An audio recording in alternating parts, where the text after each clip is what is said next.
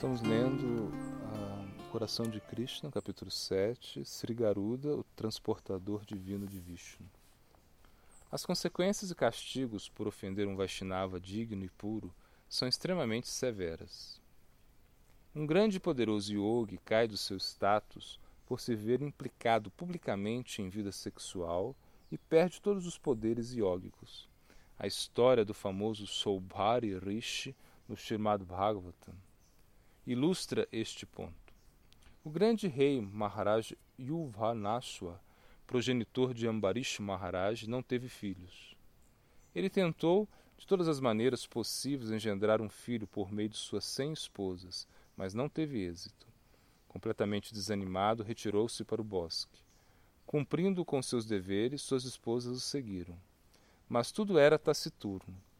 Os sábios no bosque, que por natureza eram muito compassivos, iniciaram o Indra Yagna.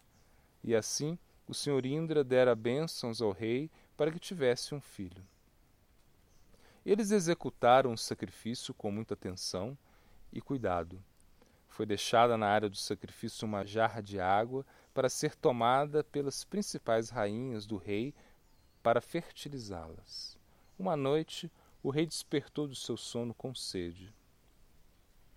Buscando água, encontrou a jarra e tomou todo o seu conteúdo. Na manhã seguinte, os sábios se alarmaram quando encontraram a jarra vazia. Perguntando, mais adiante souberam que o rei havia tomado a água. Eles entenderam imediatamente que isto só pode ter ocorrido pela intervenção do Supremo Controlador. Eles ofereceram orações ao Senhor em seu ato divino, glorificando sua forma misteriosa que estava fora do alcance do intelecto humano. A seu devido tempo, um filho primoroso, com todas as marcas de um príncipe poderoso, apareceu no lado direito inferior do abdômen do rei Yuvanashwa. A criança chorava continuamente de fome por leite de peito. Os sábios estavam num dilema sobre como alimentar a criança. Foi então que o Sr. Que foi adorado no Yagna, apareceu e consolou a criança que chorava. Ele lhe ofereceu seu dedo indicador para chupá-lo, dizendo: Tu podes beber-me, Mandata. Por isso ao príncipe se lhe conheceu como Mandata. Ainda que a criança tivesse nascido por meio de uma perfuração na parte baixa do abdômen do rei, Juvanashwa, o rei não morreu devido à graça e bênçãos dos sábios. Dali em diante, o rei permaneceu nesse lugar, executou severas austeridades, logrando finalmente a perfeição yogi. A criança cresceu e foi um rei extremamente poderoso, governando sem ajuda o mundo inteiro. Ele tirou forças do Senhor Supremo, Vishnu, e exerceu domínio sobre todas as sete ilhas. Jambu, Plaksha, Saumali, Kusha, Krauncha, Shaka, Pushkara, que compunham este planeta Terra. Demônios poderosos como Ravana sempre tiveram medo dele, e por isso o Sr. Indra o chamou de Trasadashu, alguém que infunde temor nos ladrões e delinquentes. O imperador Mandata repartiu imensa caridade e executou yagnas para satisfazer e adorar a, a pessoa suprema, o Sr. Vishnu. Ele engendrou três filhos e cinquenta filhas em sua esposa Bindumati, a filha de Sasabindu. Os filhos foram Purukutusha, Ambarisha, Muchukunda, o grande místico. A história de Sobari Rishi se narra nos versos seguintes. Sobari Muni executava rigorosas austeridades sobre a profundidade da água do rio de Amuna. Um dia sua atenção foi distraída por um par de peixes, macho e fêmea, que se deleitavam juntos. A luxúria latente no Rishi despertou. Ele saiu da nascente do rio e foi a Matura. Ele se aproximou do imperador Mandata e lhe pediu a mão de, de uma de suas filhas em matrimônio. O imperador disse-lhe que, numa solenidade especial onde todas as suas filhas estariam presentes, qualquer uma delas teria liberdade de escolher o sábio por esposo. Soubari Rishi pensou: Eu estou velho, enrugado, com cabelos brancos, e um homem de austeridades assim não é um atrativo ou prospecto de noivo para uma jovem princesa solteira. Portanto, devo colocar-me tão bom moço que inclusive as donzelas celestiais sonharão por ter-me como seu esposo. Assim, com seus poderes ganhos por meio de estritas penitências, ele se transformou num robusto jovem com olhar encantador. Quando o guarda real o acompanhou para entrar, todas as cinquenta princesas o viram tão irresistivelmente atrativo que lutaram entre si querendo todas casar-se com ele. Soubari Rishi construiu para suas cinquenta esposas um magnífico palácio tão esplendoroso que o palácio de Indra luzia carente de brilho. O imperador Mandhata se atemorizou pela opulência doméstica. Ele se sentiu desnudo em comparação ao estilo de vida da família real do Rishi e se viu obrigado a reconhecer o seu erro, muito apesar do seu imenso império.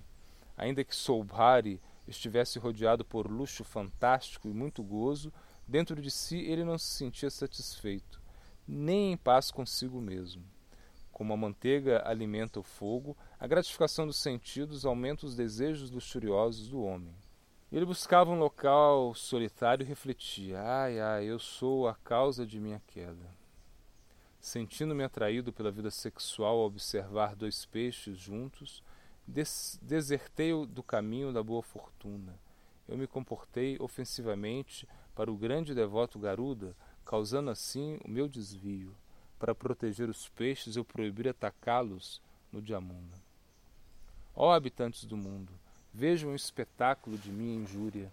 Eu estava firmemente situado em minhas práticas espirituais embaixo da água por muitos anos, mas a simples visão de dois peixes copulando anulou devido ao pensamento por associação, todas as minhas resoluções e votos. Aqueles que estão desejosos de liberação devem fazer atenção ao meu exemplo e não se associarem com gente de mente mundana pegada à família e ao sexo. Não permitas que teus sentidos morem em objetos dos sentidos externos. Busca paz e tranquilidade e protege o teu coração e mente em constante meditação no Senhor Supremo Hari. E se o desejo por associação é indomável, então te associa com almas santas que tomaram refúgio nos pés de lótus do Senhor. Em verdade, anteriormente eu também estava pegado no caminho solitário da profunda e constante meditação no Senhor Hari, mas o assunto sexual de dois peixes me arrastou no enredo familiar. Eu me casei com cinquenta esposas e tive cem filhos com cada esposa.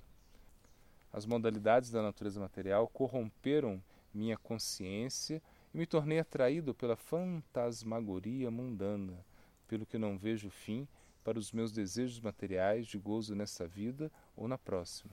Soubari Rishi passou seus dias em lamentação. Logo ele se sentiu a urgência de desprender-se da família e assim lhe tomou os votos de Vanaprasta e penetrou no bosque. Soubhari, um conhecedor do ser, começou a praticar penitências e severas austeridades para realizar a máxima meta. Na hora da morte, quando ele foi colocado nas chamas, imolou-se no serviço da superalma para Matma. Suas esposas também alcançaram a mesma meta espiritual, já que elas foram esposas devotadas que lhe serviram lealmente até o fim. Elas foram naturalmente ajudadas pelos poderes espirituais do seu esposo para o logro do destino supremo. Depois de narrar a história da queda espiritual de Soubhari Rishi e sua final liberação, nós vamos ao décimo canto do Srimad Bhagavatam para aprender como as ofensas de Soubhari Rishi ao devoto puro, Garuda, ocasionaram sua destruição desastrosa do caminho da liberação. Na metade do rio de Amuna, em Vrindavana, havia um lago grande e profundo. A correnteza do rio fluía ao redor do lago sem tocar nas águas. De outra maneira, a correnteza do rio em Matura e outros haveria sido envenenada com o veneno da serpente Calia, fazendo fatal seu uso. Quando o grande sábio Soubari começou suas austeridades neste lago, Calia não morava lá. Todavia, a ilha de Jambudwip, neste planeta, estava dividida em nove terras conhecidas como Varsha, Lhavrita, Kimpursha, Hari Ramya, Ramanaka, Padrashwa, Ketumala, e Ajanabha, as quais posteriormente, depois do rei Bharata, mudaram seu nome para Bharatavarsha. Na metade dessas nove terras havia um grande oceano com a ilha de Ramananka no meio, habitada por serpentes. Os residentes humanos desta ilha, temendo as serpentes, ofereciam-lhe alimentos mensalmente e os colocavam presos nas raízes das grandes árvores. Cada uma das serpentes, ao seu turno, oferecia a cada noite de lua nova e lua cheia uma porção de sua refeição à garuda, para aplacá-lo. Calia, uma cobra grande, filha de Cadro, era orgulhosa e arrogante devido à sua força e o seu perigoso veneno. Ele recusou oferecer uma porção à Garuda. Quando o poderoso e valente Garuda, um devoto puro do Senhor Vishnu, soube disso, encolerizou-se e lançou-se em direção abaixo com surpreendente velocidade para agarrar a Kalia. Kalia não se deixou acovardar por Garuda e rebateu o ataque vomitando veneno com uma surpreendente prontidão.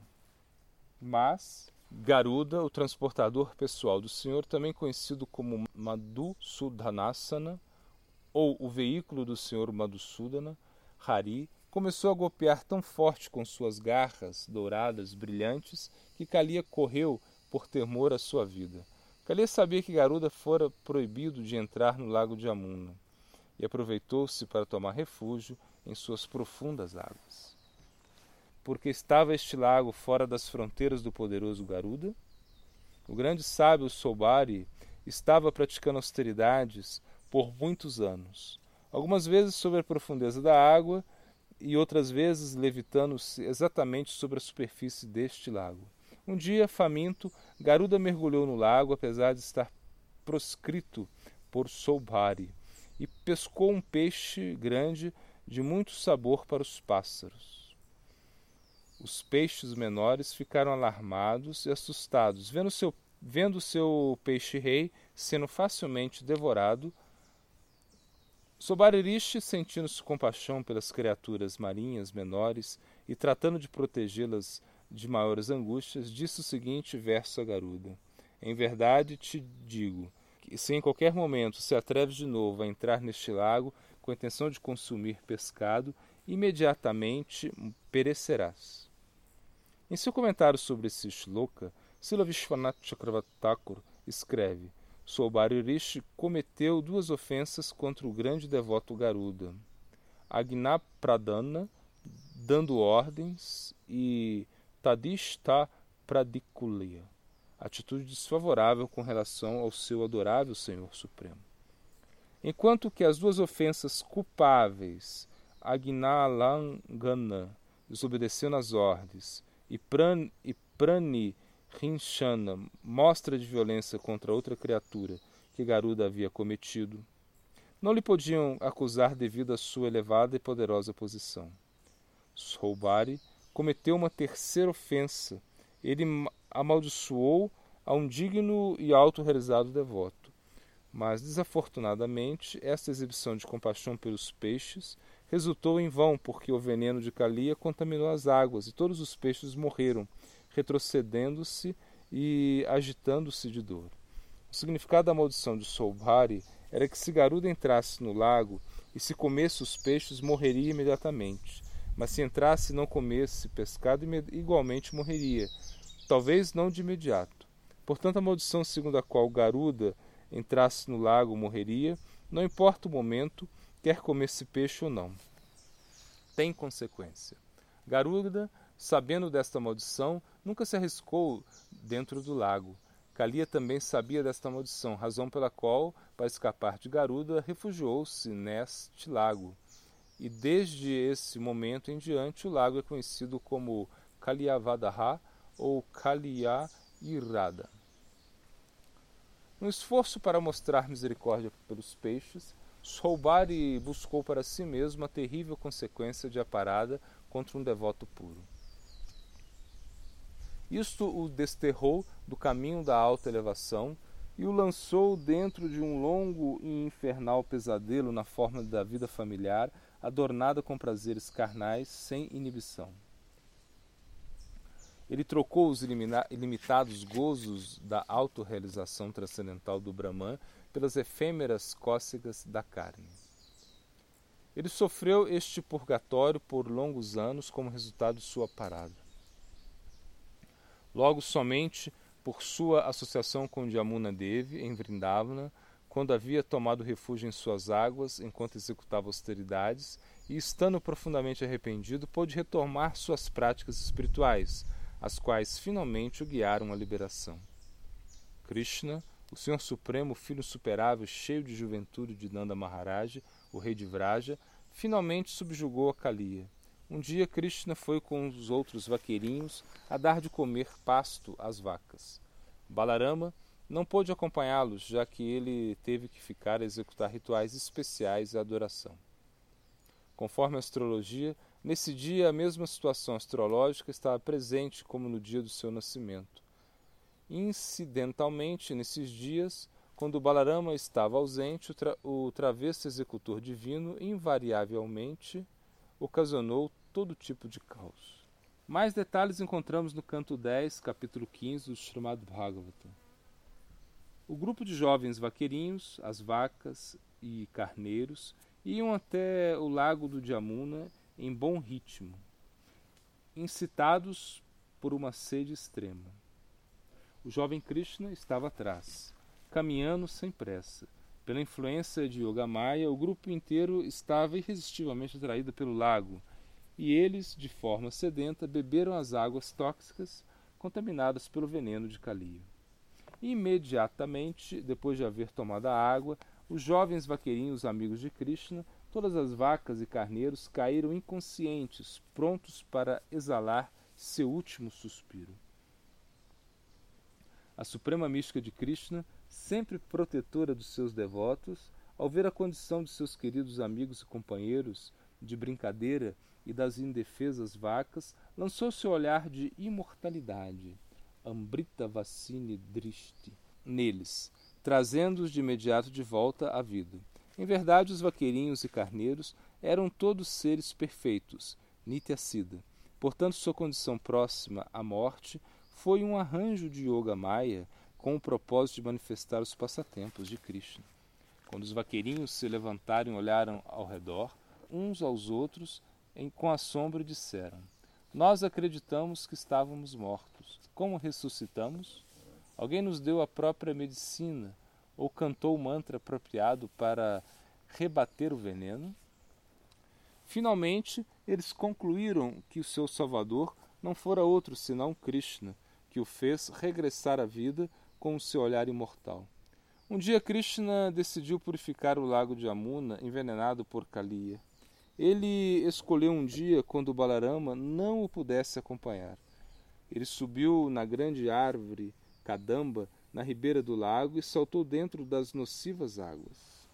Ele começou a nadar, chapeando na água e bastante feliz. A serpente Kali havia usurpado o lago à força, considerando seu domínio. Os desportos aquáticos de Krishna enfureceram Kaliya, que atacou a Krishna, capturando e o amarrando em seus anéis negros, e simultaneamente começou de forma repetida a afundar suas presas nele. Os amigos de Krishna, os vaqueirinhos, vendo desaparecer nessas grandes e sinistras presas se encheram de imenso temor e caíram desmaiados no solo. Enquanto isso, os residentes de Vraja, Vrajavasis, que consideravam Krishna sua vida e alma, viram sinais de mau algouro em torno. Eles disseram: Hoje Balarama não levou as vacas para pastar. Só Deus sabe que perigo o espreita no caminho. Os Vrajavasis começaram a seguir as pegadas de Krishna. Seus corações batiam como um tambor grande e com as extremidades tremendo, eles se aproximaram da ribeira do Jamuna. Quando eles viram seu querido Krishna esmagado entre os anéis venenosos de Kaliya, de imediato desmaiaram. Alguns se prepararam para se lançar na água, fazendo uma heróica tentativa de salvar o seu amado. Mas Balarama, que conhecia os divinos poderes de Krishna, os interceptou e argumentou com eles para que desistissem de semelhante ação. Saltar dentro da água é suicida, além do mais, ele estava absolutamente seguro de que Krishna podia facilmente tomar o controle da situação. Ao redor do lago, nenhuma árvore, planta ou trepadeira podia crescer devido aos nocivos gases que emanavam da água. Somente uma solitária árvore de cadamba permanecia na ribeira como uma sentinela devido à sua boa fortuna de ser o futuro recipiente dos pés de lótus de Krishna, ou como o certificam os Puranas, devido a que Garuda, tendo-se sentado sobre seus galhos com um pote de néctar da imortalidade, os gases tóxicos não podiam produzir nenhum efeito para esta árvore de Kadamba. O veneno de Kalia tampouco pôde afetar os vaqueirinhos amigos e parentes de Krishna. Quando Krishna viu que os Vrajavasis, especialmente seu pai e amigos, estavam em condições críticas, ele fez em pedaços tortuosos anéis ao redor dele e se libertou. Krishna, um dançarino sublime, e a musa original das artes começou a dar pulos sobre as centenas de capuzes de Kalia. Os cidadãos celestiais apareceram no firmamento e tocaram instrumentos musicais. Tocaram seus tambores e derramaram confete de flores sobre o divino dançarino. Eles cantaram hinos glorificando o Senhor Supremo e ofereceram as mais escolhidas orações em louvor. Cali havia se tornado tão insolente que ela recusou sempre inclinar sua cabeça ante quem quer que fosse. Agora, Krishna, a cada passo, esmagava seus capuzes subjugando-a. Krishna rompe o orgulho de todos. Kalia começou a vomitar sangue por sua boca e narinas. Krishna continuou dançando, como na dança da destruição do Sr. Shiva. E os capuzes de Kalia enfraqueciam completamente, debilitados pela luta. Kalia percebeu que havia se encontrado com o seu par, e assim lembrou-se do Guru, de toda a criação, o Sr. Narayana, e buscou o seu refúgio. As esposas piedosas de Kalia enviaram seus filhos para orar a Krishna, rogando-lhe pela vida de Kalia. E eles mesmos ofereceram hinos e orações aos pés de lótus de Krishna. As esposas oraram: Ó oh, munificente Senhor, tu encarnastes neste mundo para submeter e ensinar aos canalhas travessos. O castigo que deste ao nosso esposo é apropriado e justo. Vês como igual visão tanto teus inimigos como teus seres queridos. Portanto, nós, almas caídas e desgraçadas, reconhecemos todas suas ações punitivas como impulsionadas por tua compaixão por nós.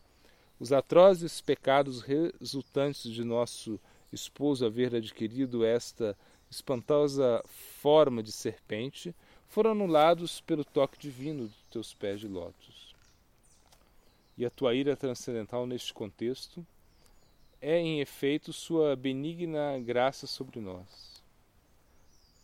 Pensamos que o nosso esposo deve ter se entregue a difíceis austeridades com grande humildade em seu prévio nascimento, ou executado obras altruístas para o benefício da sociedade inteira.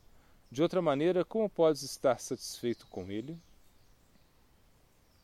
A mais piedosa Lakshmi Devi renunciou a todos os apegos materiais e observou votos estritos, mediante por longos anos para ter o pó de teus pés de lótus.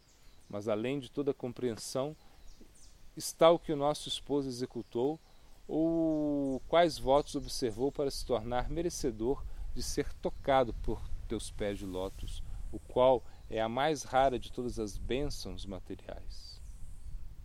Portanto, nossa crença firme e unânime é que simplesmente por tua ilimitada misericórdia sem causa e não por alguma capacidade ou resultado de austeridades que o nosso esposo possui, que ele recebeu tua graça.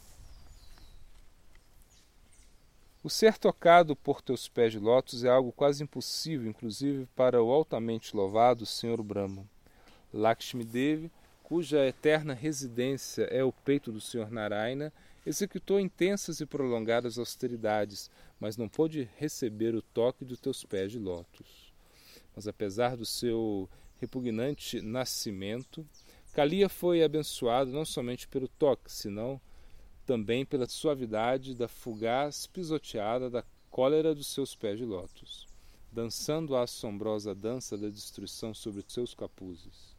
Em verdade, isso é o mais espantoso. Um milhão de nascimentos piedosos nunca poderiam dar a uma pessoa este inefável sentimento de êxtase do toque de teus pés de lótus. Querido Senhor, nosso esposo é como teu filho, devido ao teu baixo nascimento, como uma serpente, o qual lhe dá uma odiosa e violenta natureza, ele não compreende tuas potências supremas, o que lhe faz cometer ofensa a teus pés de lótus. Por favor, perdoa. Tu és o mantenedor deste mundo, deste universo. Nosso esposo abandonou seu corpo que foi esmagado sob teus pés de lótus. Nós, as esposas desamparadas, somos objetos de compaixão por parte dos santos misericordiosos. Mas, assim, te rogamos que a alma de nosso esposo possa fluir até os teus pés de lótus.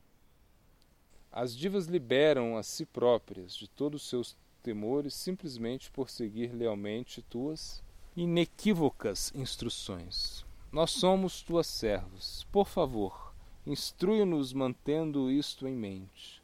O Senhor Sir Krishna estava muito comprazido ouvindo as orações que assim saíam do coração dessas senhoras piedosas, que eram extremamente devocionais. Ele saltou ao solo do quase morto capuz de Calia. A infinita benevolência do Senhor começou a ressuscitar Calia.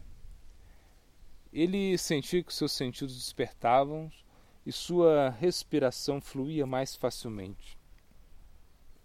Seu coração inundado de gratidão, as palmas cruzadas em oração, Kalia disse: Ó Supremo Senhor Hari, nós nascemos como serpente neste mundo criado por ti.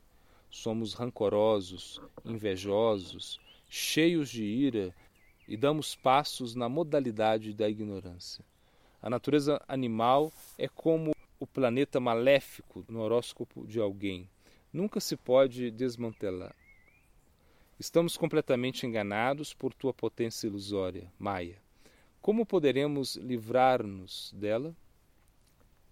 Ninguém é individualmente capaz de safar-se por si mesmo da influência de Maia, salvo e exceto por sua benigna graça. Portanto, trata-nos de maneira que tu creias conveniente, seja indultando-nos ou castigando-nos. A isso, o Senhor Supremo, que estava executando seus passatempos terrenos, tendo aceitado uma forma humana, respondeu: Ó serpente, não permaneças mais aqui. Toma tuas esposas, filhos, equipe e parentes e saia imediatamente para o oceano. Os seres humanos, vacas e carneiros estão sempre usando as águas do Jamuna. Qualquer pessoa que recorde ou cante essas instruções que eu te dei nunca mais terá medo de ti. Sila Vishwanath Chakravarti escreve em seu comentário: No Sri Sarartha Dhaswinitika, os dois shlokas juntos, começando como com Natra Steyam e terminando com Yusmat Bhayam Apinuyat, são conjuros mágicos para erradicação de um réptil especialmente a malignidade de uma serpente.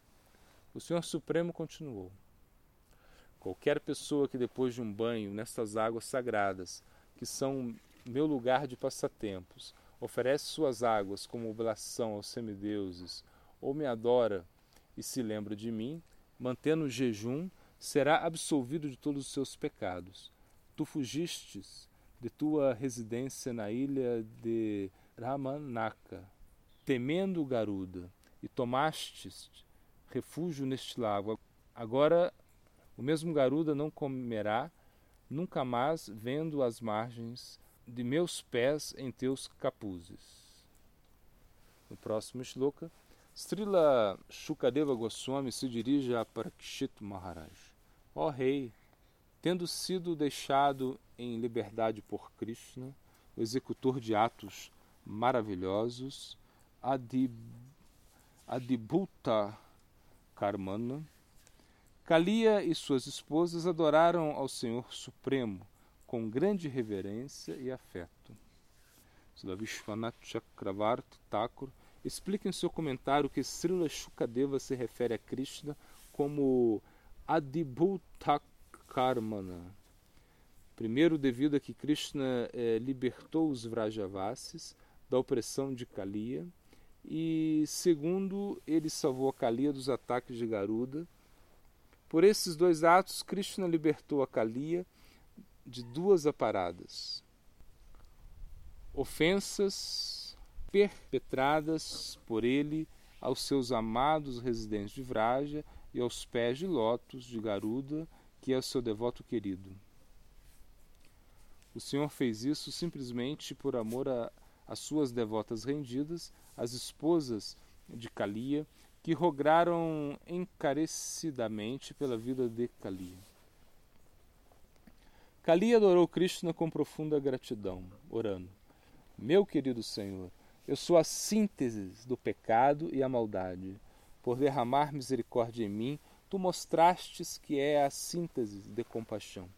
De outra maneira, como poderia eu, em toda a tua criação destes cosmos material e de limitada expansão espiritual, ser quem leve sobre a minha cabeça os sinais sublimes da pluma da luz de teus pés de lótus? Portanto, meu Senhor, por favor, deixa-me junto com minhas esposas embalsamar com a pasta de sândalo. Teu corpo transcendental lavado com meu veneno.